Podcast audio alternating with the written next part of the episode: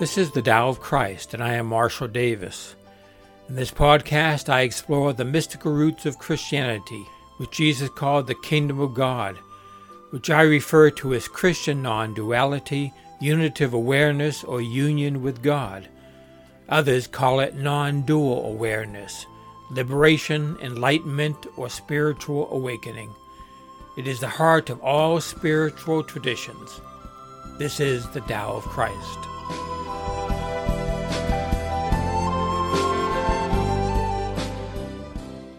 Morning. This is Marshall Davis.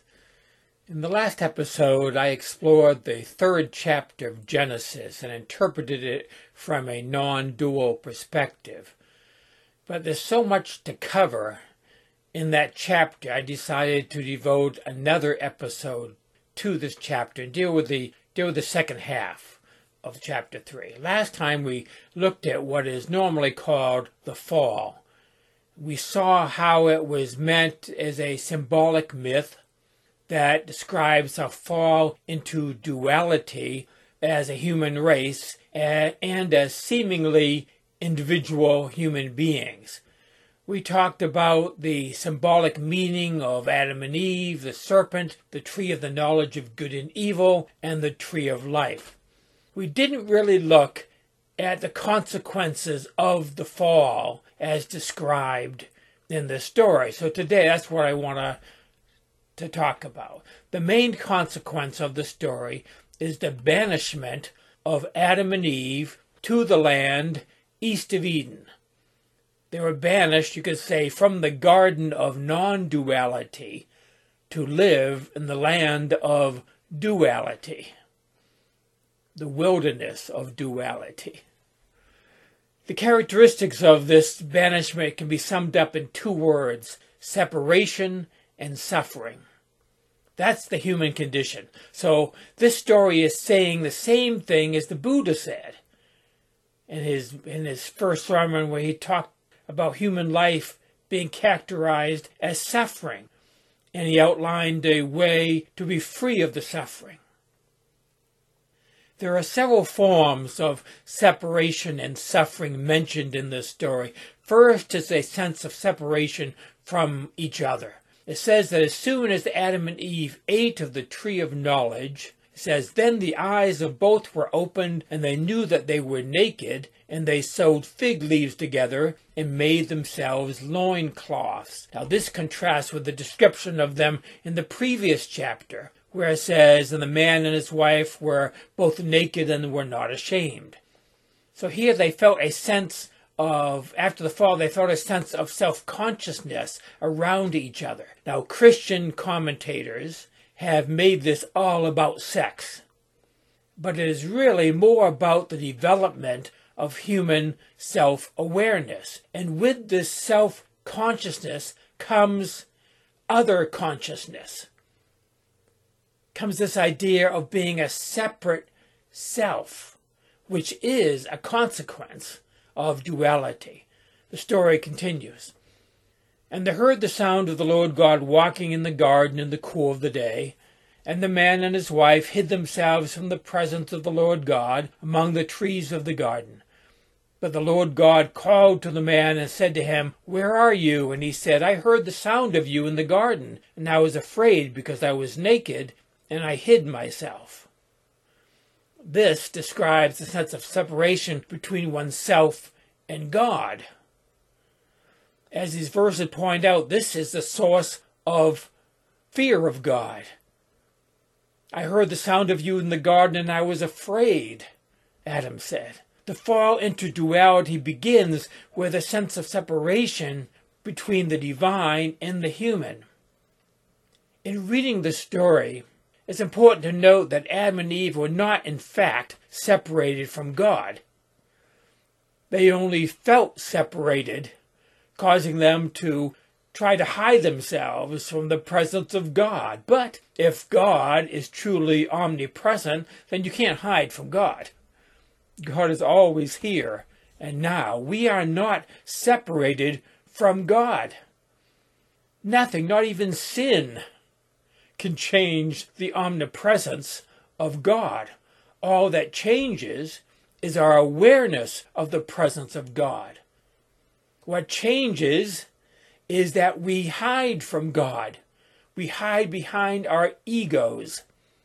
We hide as egos, pretending that the self, this individual, separate, egoic self, is what we really are, and when we believe our own deception. You can see this for yourself in meditation. During your next session of meditation, just slip the ego off for a moment. Take off the mask, or at least tilt it up a little bit so you can peek out to what is beyond. What you will see will seem like nothing, perhaps, but it is actually the spacious presence of God. And when one, when one first sees this, we might want to immediately slip that ego mask right back on again. Because we are afraid, like Adam was afraid. Because as the Bible says, no one can see God and live.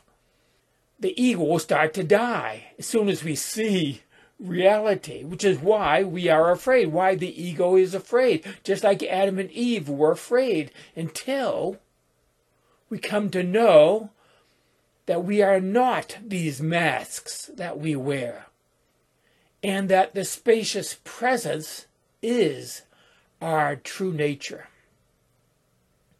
In the story, God wants to know what's changed to cause them to hide. So God asks them if they ate of the tree of knowledge. And they confess, kind of. Actually, they start blaming everyone but themselves.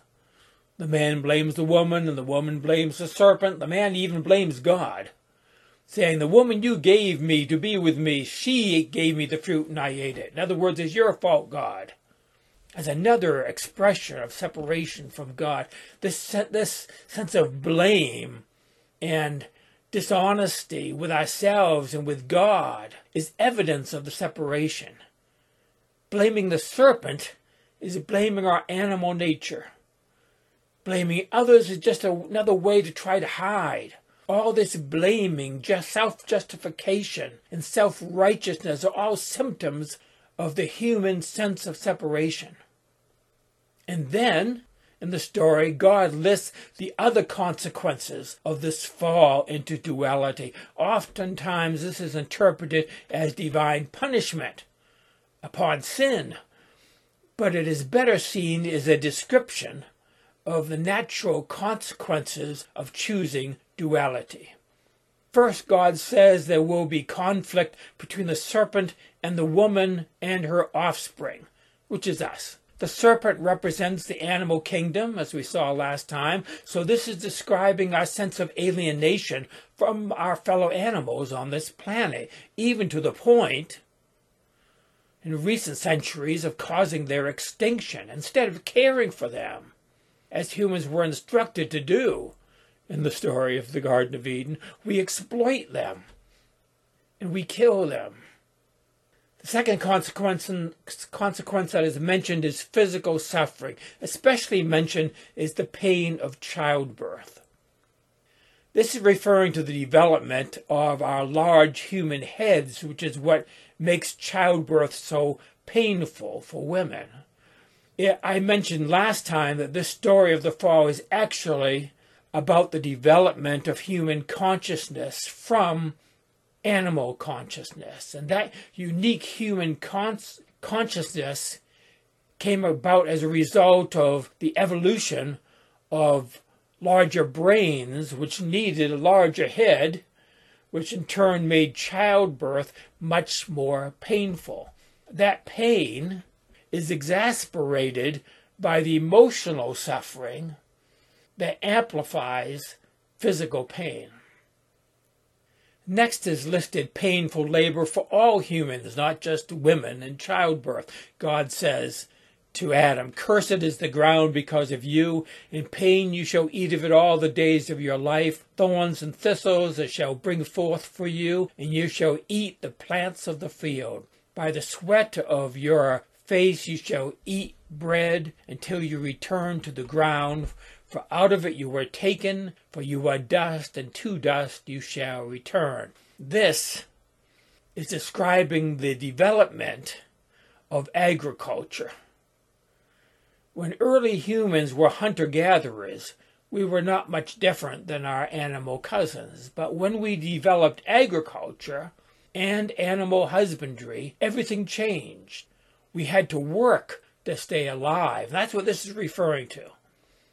This, this beginning of human culture led in time to cities, which are mentioned in the next chapter. This, in turn, was the beginning of the end of our harmonious relationship with our natural environment and led in time to the Industrial Revolution, the use of fossil fuels, the destruction of the Earth's environment, the extinction of many animal species, and now climate change, which is likely to bring about an apocalyptic destruction of the human race. Recently, former Vice President Al Gore spoke to interfaith leaders and environmental activists about what he called the twin crises of climate and racial justice. Speaking to about 100 representatives of Christian, Muslim, Buddhist, and Native American traditions, Gore talked about climate change. He said, 19 of the 20 hottest years ever measured with instruments have been since 2002.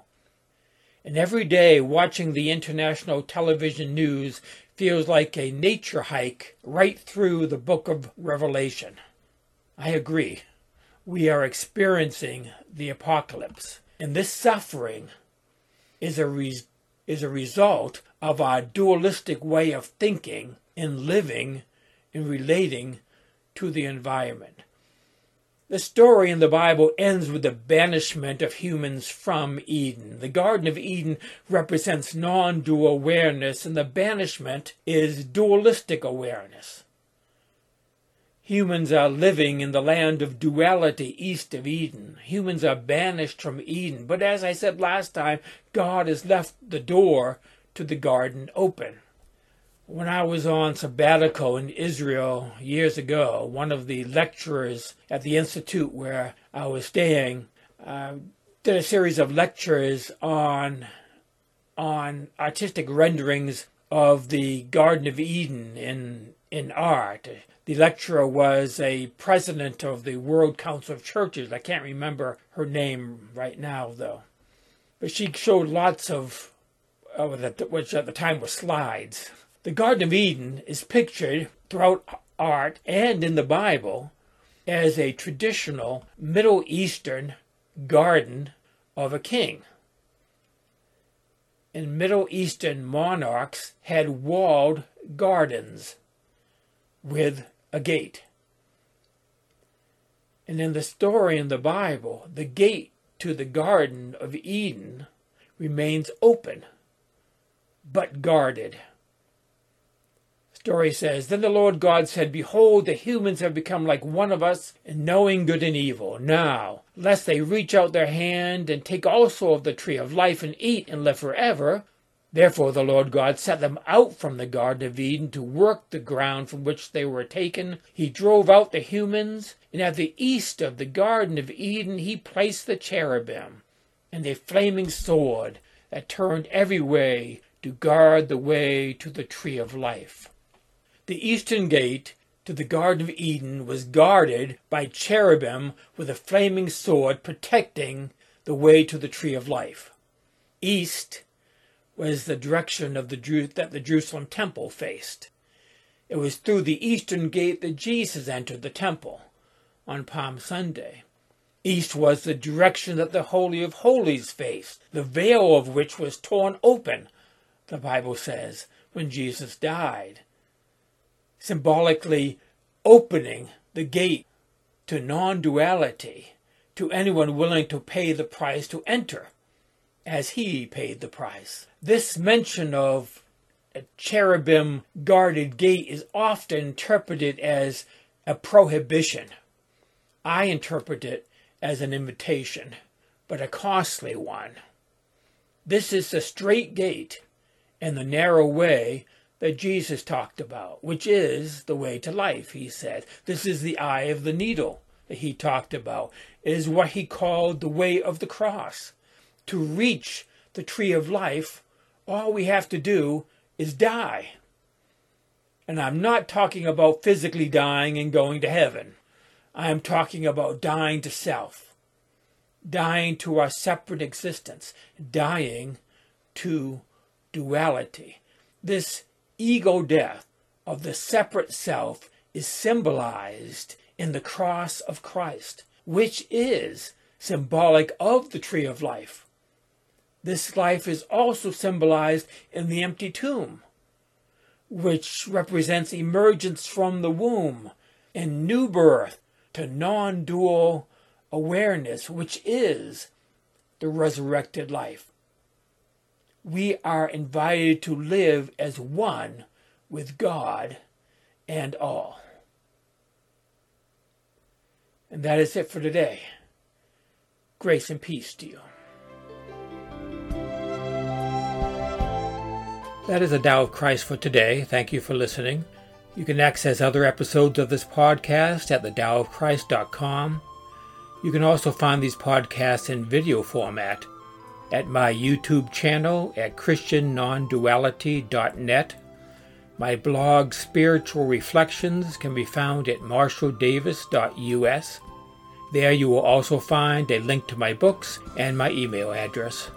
Join me next time for another episode of The Tao of Christ.